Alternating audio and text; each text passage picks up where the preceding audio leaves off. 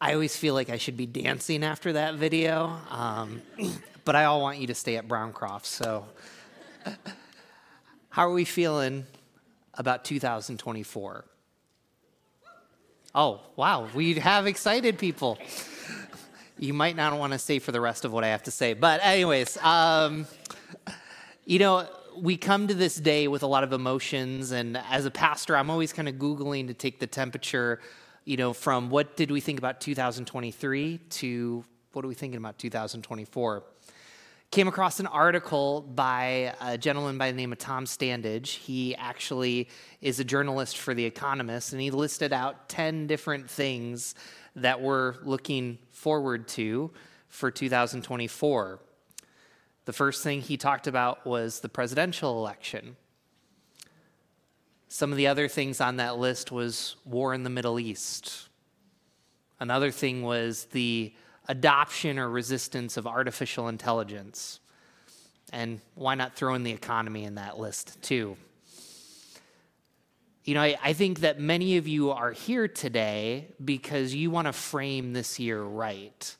And we didn't even talk about the personal things that you go through either. You know, there's diagnosis of cancer, there's grief, there's changes, there's all these different things. And at the end of the day, whether it's personal or national or the world, we're dealing with a lot of uncertainty. And so I think many of you are here today because you want to frame this year right. You want to root yourself in the presence of God to be able to experience this year, no matter what it throws at you, in a way that would encourage you, in a way that you can see things clearer. Today, we're going to be uh, going to Revelation chapter 10, verses 8 through 11. If you have your Bibles, you can turn there right now. A sermon called Eat This Book. As Rob said, we're, one of our habits is spend time with God, and one of the core habits within that one is the Word of God. And as we think about 2024 with the uncertainty before us, or for some of you, you're like, geez, Debbie Downer over here, you know, you might be excited about this year. No matter what, God's called us to root ourselves in the uncertain, scary world by being connected to His Word. As you turn into Revelation 10, I want to just kind of give you a little bit of background of this book because it's a pretty powerful book. Revelation was written to seven churches in Asia Minor. Asia Minor is modern day Turkey.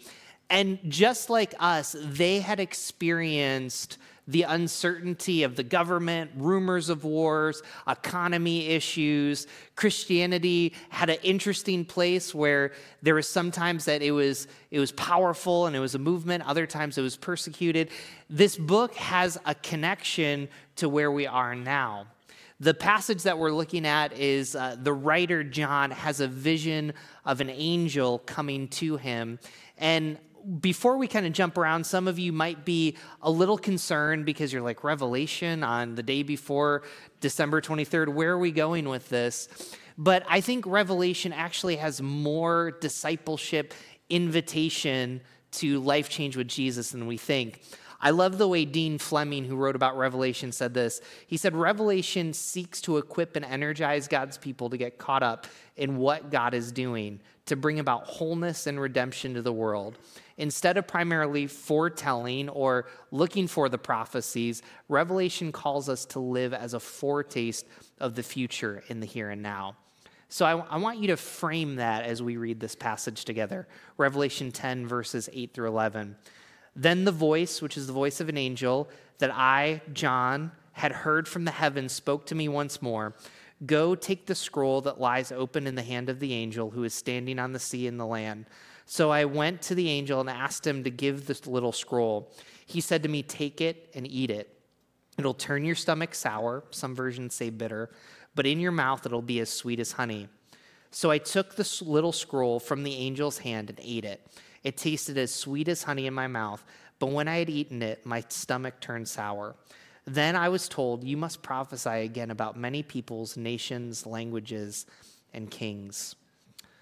I want to talk about three different ways that God's word roots us in his sovereignty and his power in an uncertain world. The first point is this number one, God's word unsettles us. God's word unsettles us. So, you know, as we read this passage, it's unsettling that an angel would come to the writer of Revelation and speak to them. It's unsettling that there's a scroll and John now has to eat that scroll. And on top of that, it's unsettling that when John eats the scroll, it's bitter and sour. Now, you don't have to be a Bible scholar, you don't have to know a ton about the Bible just to say, that's weird. And I want to just let you know like, it's supposed to be weird. It's supposed to be unsettling. There's a part of reading the Bible that the original readers would have been taken in this position and they would have been reading it and just looking at the different pictures of how it's weird. I think we also have to back up and look at the context of Revelation.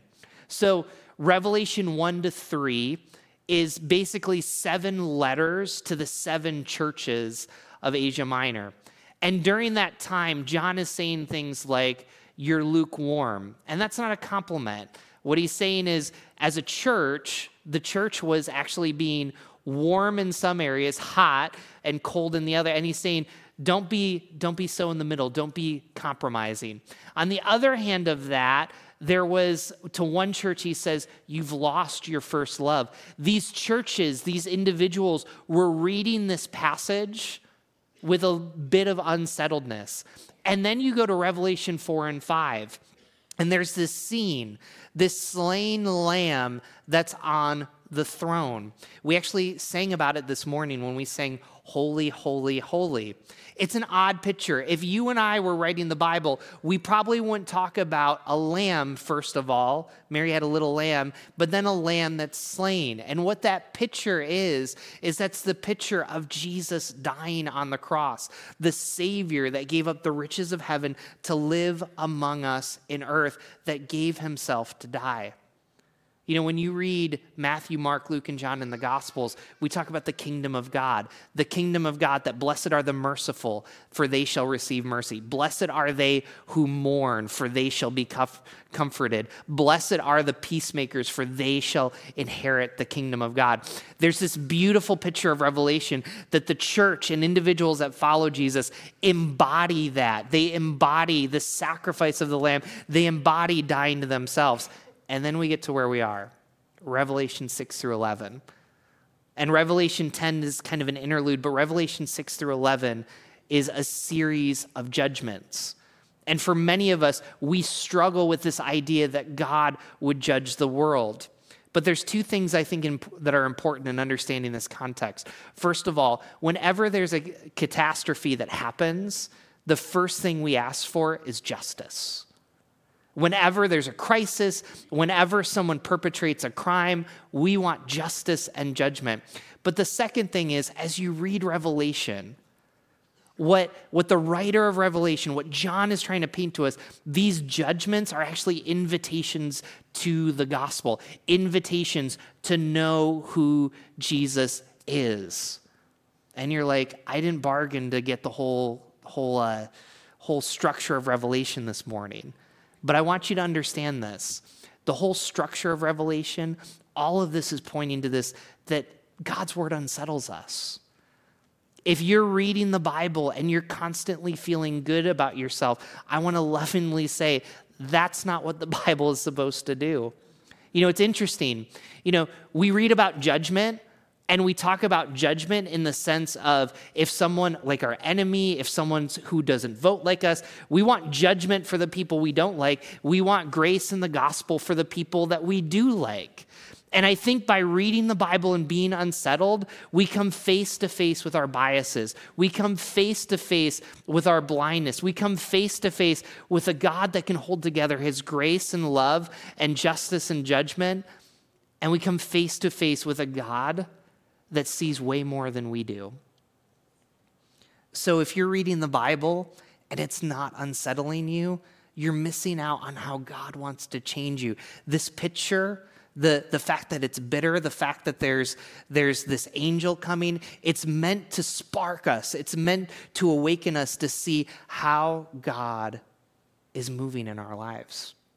Let me ask you this when was the last time the Bible unsettled you? As a discipleship team, John, our discipleship pastor, he leads our meetings, and we start by reading a passage of scripture, we pray, and then we discuss it. And usually, what happens is as we discuss it, we start realizing things that unsettle us. So, one of the passages that we read was Luke 15, which is the prodigal son. Jesus tells this story that this son goes to his dad and says, Hey, um, I don't want to live under your rules. Give me my inheritance. It's better off if you're dead, anyways. Leaves, wastes all his money, ends up working for pigs, and decides to come back to his dad. So he comes back to his dad and says, Hey, I want to be a servant. And the father yells out to him, He says, My lost son is home. Let's throw a party. You're like, What's unsettling about that? Well, Jesus then goes and talks about the older brother. And this older brother that's been there this whole time, and he's been faithful. He gets up every morning, does the farming, listens to the father. He says, Hey, dad, I've been here all through this time. Where's my party? And the father looks back and he says, The son that was lost is now home. You know, I think as you grow, you know, as a follower of Jesus, I've been following Jesus for a long time. It's easy to relate to the prodigal son, but where I get unsettled is how often I'm like the older brother. How often I'm like, um, hey, God, when am I going to cash in? Hey, God, what, don't you see what I'm doing? Like, why is that person getting this? And, and I've got this annoying spreadsheet type responsibility. Don't you see, God? Don't you care? You know, there's a part of me that thinks that, you know, I'm scared and guilty about what God wants to do in my life, but then I'm also I'm also angry. You know, I, I don't have a ton of answers, but I can tell you that's how God's word's unsettling me. This ugly feeling of that maybe God is up to something in my life. Maybe there's some attitudes. Maybe there's things I'm not seeing in Him that I need to. What about with you?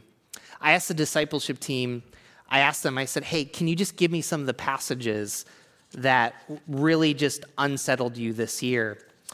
Let me just read some of them to you. In Matthew 23, there's a whole section where Jesus looks at religious leaders.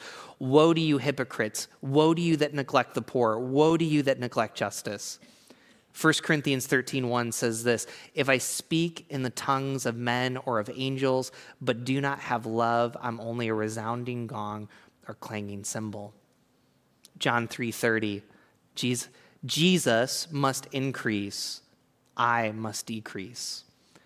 You know, one of um, one of the teammates also brought up this passage, this woman with two mites, two pennies comes and drops them in the offering plate. And then there's these religious leaders with tons and tons of money. And Jesus says, Look at that woman gave everything that she had, but you gave a tip to God, those religious leaders. Do any of those verses unsettle you? Is the Bible unsettling you? I want to encourage you today if the Bible's not unsettling you, you're not doing something right. And I say that lovingly and kindly. My daughter Lucy uh, didn't get the memo that bedtime is 7:45 p.m. Here we are at 9:30 at night, hanging out, and um, yeah, my wife was here, made it to service today. Now, is God angry at you? Is that why He wants to unsettle you? Am I angry at my daughter Lucy because she doesn't get sleep? No. It, what I want for my daughter Lucy is I want her to sleep because when I talk to teachers, when I talk to therapists, when I talk to doctors, the number one way that we can help our kids be healthy is to sleep. So when I tell Lucy, hey, when you get out of your bed, I'm going to have to close your door, there's a little frustration because I'm imperfect. But there's mostly love of, I want you to get sleep. I want you to do the uncomfortable things because ultimately I believe you're going to grow. And that's what the Bible is calling us to do. Number one, God's word unsettles us. Number two, God's word consumes us. Let's go back to Revelation 10. I want you to look at verses uh, 8 through 10. There's something powerful, powerful about this picture. Uh, in the Bible, scholars call this a chiastic structure, which is these verses parallel each other. So in verse 8, the angel comes to John and says, Here's a scroll, eat it. It's going to taste sweet and it'll be bitter. And then the next verse, it repeats itself. John takes the scroll, eats it, it tastes sweet and then it's bitter. And I think what that what the author is trying to do stylistically is to slow us down in this picture, to slow us down to what's happening.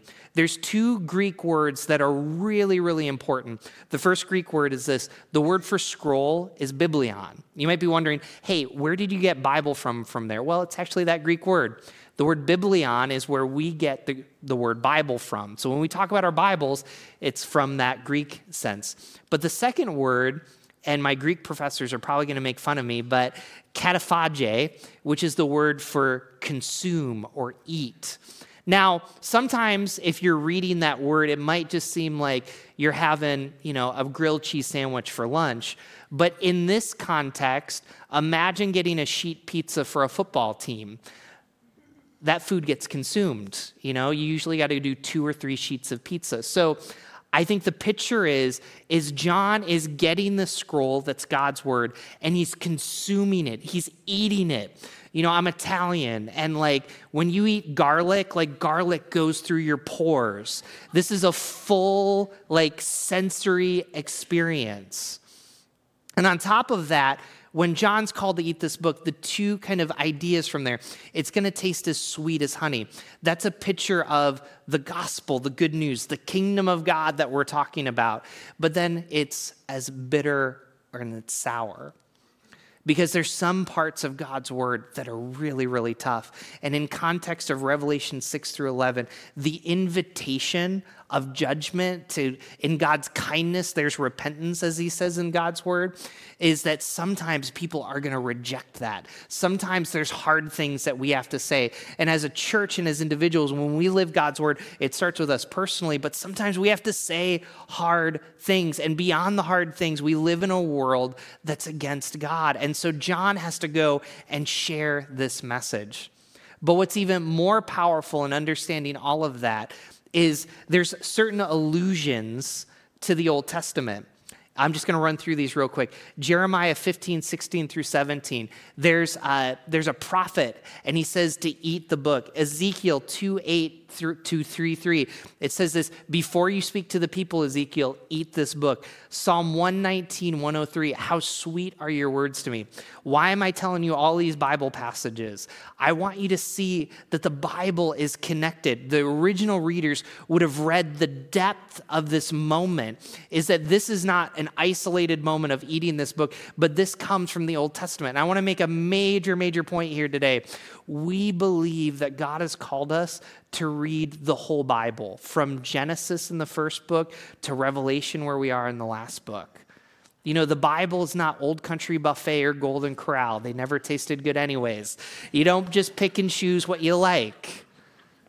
You know, the, you know, Rochester has a ton of nice restaurants, whether it's Char, Nosh, or Black and Blue. When when that food is handed to you, like I didn't before I moved to Rochester, I didn't know what a palate cleanser was. So that's what the Bible is to us is that in reading the whole book, it's not that it's always this amazing revelation, but the Bible consumes us. It's not picking and choosing the verses that you like. It's about putting it all together in one story that takes people to Jesus. I love the way that Scot McKnight, who's a commentator, says it. He says it this way God did not give us the Bible so we could master him or it. God gave the Bible so we could live it, so we could be mastered by it. The moment we think we've mastered it, we failed to be readers of the Bible.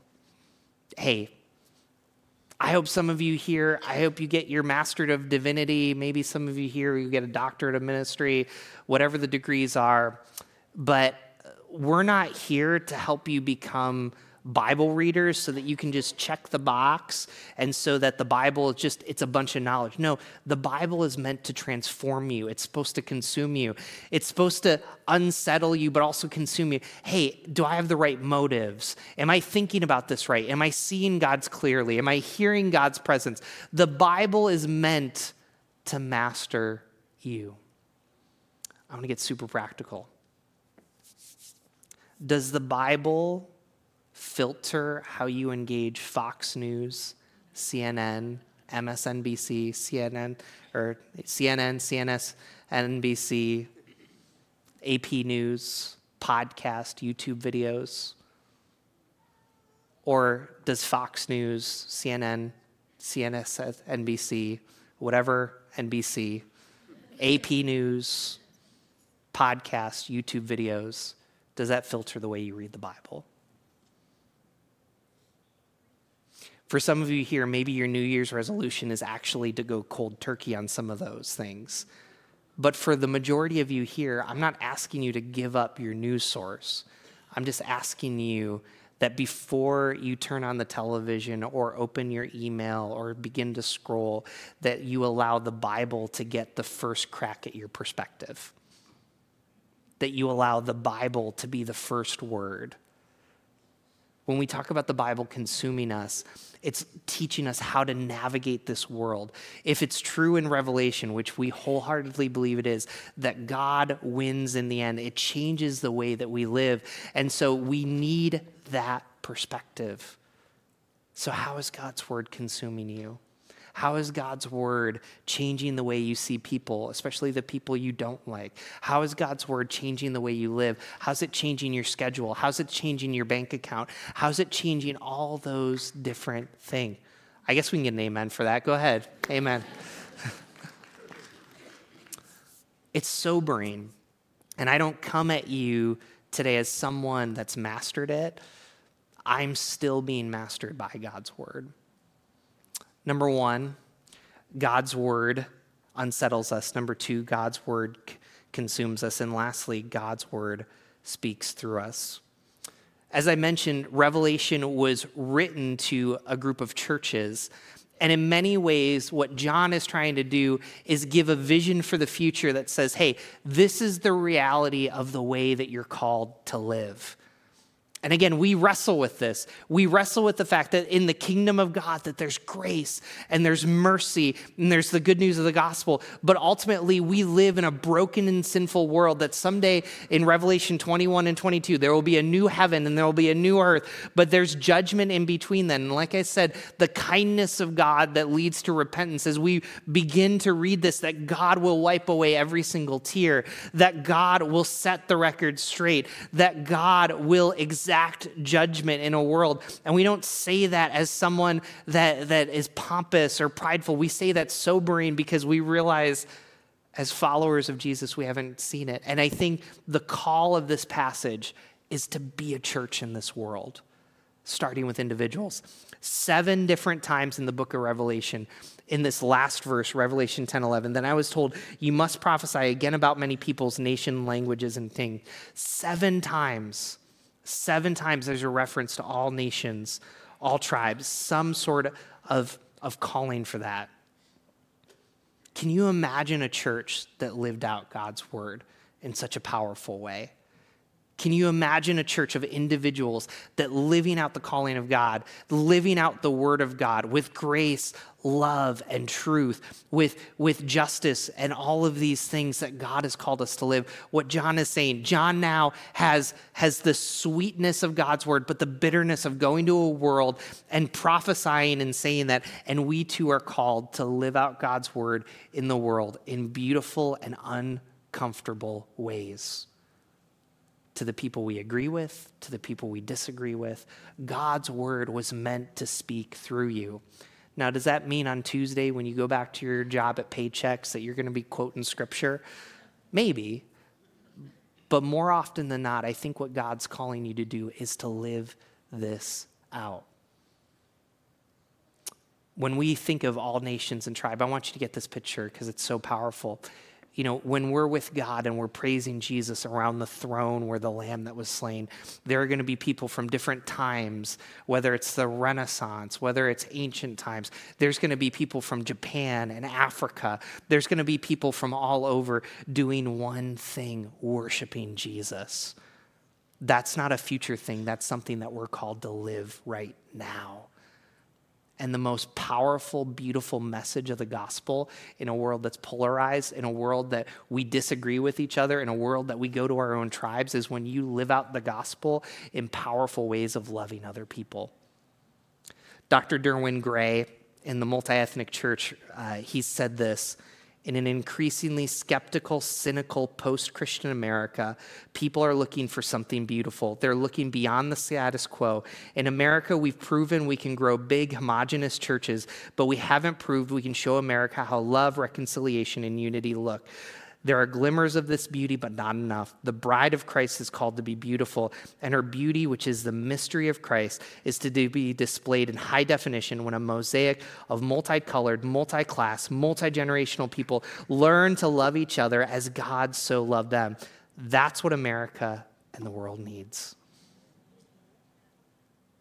Sweet as honey, bitter in our stomachs when God's word unsettles you, when God word when God's word consumes you, you begin to live in this world knowing, hey, I know the end of the story. And I know that part of what God's called us to do is to live now. We are called to love our enemies, whether they're the ones that voted with us or voted against us. We're called to love people, whether they're from the same socioeconomic background or different, whether if they're from different races. The beauty of the gospel and the beauty of this passage and the way that it closes is God's word is not so that you can check a box. It's not so that you can um, so that you can say, I know all of this, but God's word is meant to change your life. I don't know how else to say it. And in the book of Revelation, the reason why it's so powerful is that invitation. That invitation, so many people will reject it. But you, you are called to receive it. You know, there's an old church adage that, that sin will keep you from your Bible and the Bible will keep you from sinning you know, it, God's not standing with a finger angry at you. God's not standing. The reason we talk about Bible reading is, is what we want for you. Imagine a church that lived out this passage so powerfully. Imagine a church of individuals trying to wrestle with what God is doing with their hearts, soul, and minds. I love the way Nina talked about it. Yeah, we make resolutions for losing weight, to going to the gym more, to managing our time better. But imagine if, as a keystone habit, if we focused on God's word actually changing our lives, imagine what next steps we would take. In light of this picture, in light of eating this book, how can you apply this passage today for 2024? I want to leave you with two questions. Two questions. First question is this What are you going to read in the Bible in 2024? Said this way if you aim at nothing, you'll hit it every time. I think God is challenging you. I think as a church, we want to challenge you to be strategic and to think about hey, where's God asking me to land in reading scripture? The second question is this Who are you reading scripture with? I hope if you've learned about anything in this passage, that we need to normalize wrestling and talking about God's word with each other. This is not a solo endeavor. When we talk about small groups and rooted, these are places where you can talk about God's word. You know, my wife, she asked me, she's like, can we do YouVersion plans this year? And just, you know, YouVersion has made it so, so simple. All you do is you set up a plan and you can even just chat every single day. I got a chat this morning from her. You know, for some of you, you might be old school. You might actually want to get on the phone you know, with your rotary phone and call people, that's okay. However, you want to do it, we're okay. The point is, we want you talking about Scripture. I, I know that tons of you, you're going to go in the lobby and you're going to talk about how you hope the Bills throttle the Patriots so they can get to the championship. And I'm going to pray for, oh, yeah, there we go. I'm going to pray for a miracle healing for Aaron Rodgers and his Achilles or whatever. If we have time to talk about that, don't we have time to talk about God's word?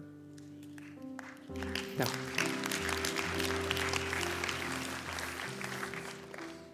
I'm still a Jets fan. But, anyways, for some of you, you know, you're asking, what should I read? And you've never read the Bible through. I just want to walk you through three phases of reading the Bible. So, the first place is this if you've never read the Bible before in your life, start with Matthew, Mark, Luke, and John. These are called the Gospels, they're called the biographies of Jesus. Why do you start there?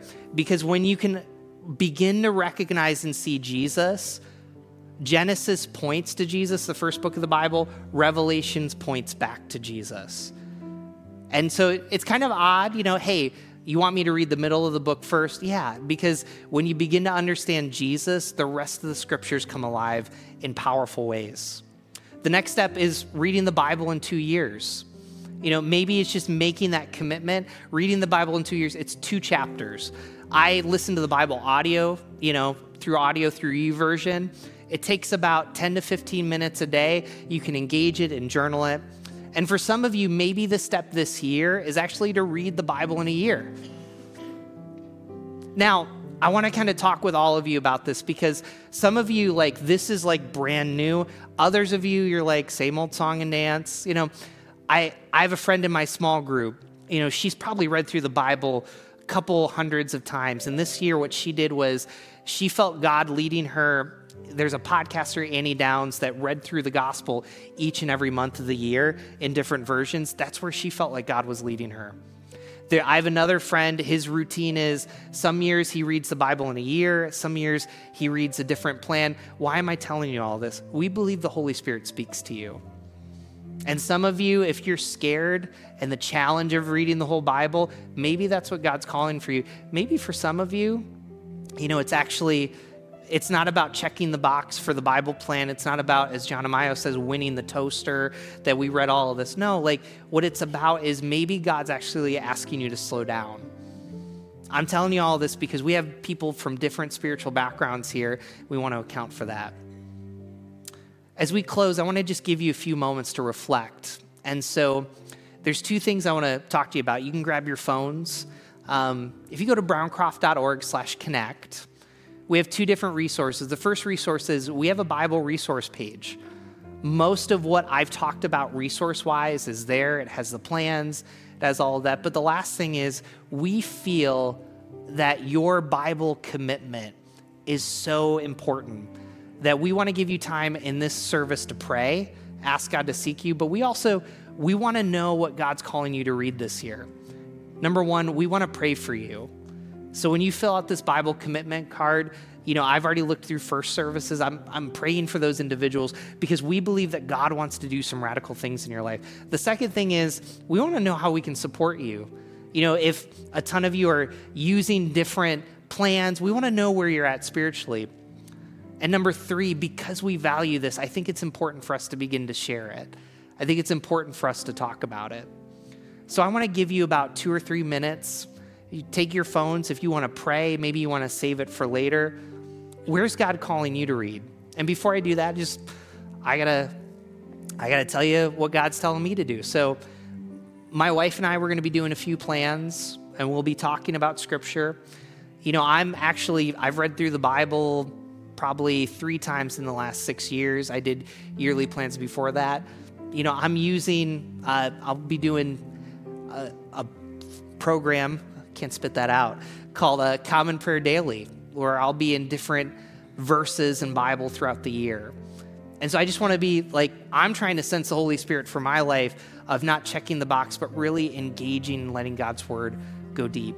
Why don't we take two minutes together and pray?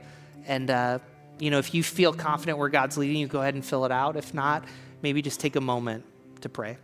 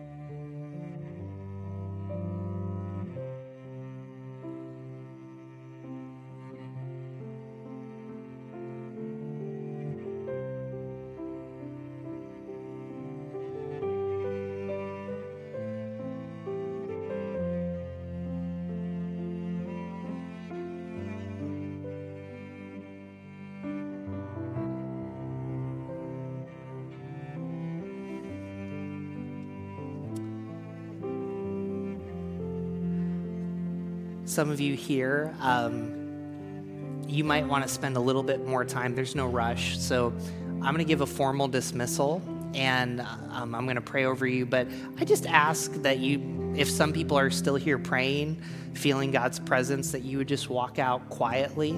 Um, if you want to stay and spend some more time, we want to give you that gift as we frame this new year. So, uh, as everyone's sitting down, if you feel comfortable, you can lift your hands. I want to just pray a blessing over you for today and the rest of 2024.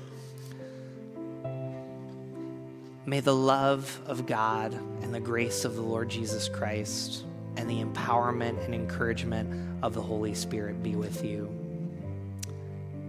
May 2024, may you be rooted in God's word. May it richly dwell within you. May it unsettle you in places where you need to be unsettled. May it consume you in your conversations and the way that you live. And ultimately, May you speak it in the way that you live in your word and your speech. Lord, we don't know what the 2024 holds, but we know who holds 2024. So we commit this time to you, we commit this year to you, and we ask to hear from you in your word. Pray this all in your name, the resurrection and life. Amen.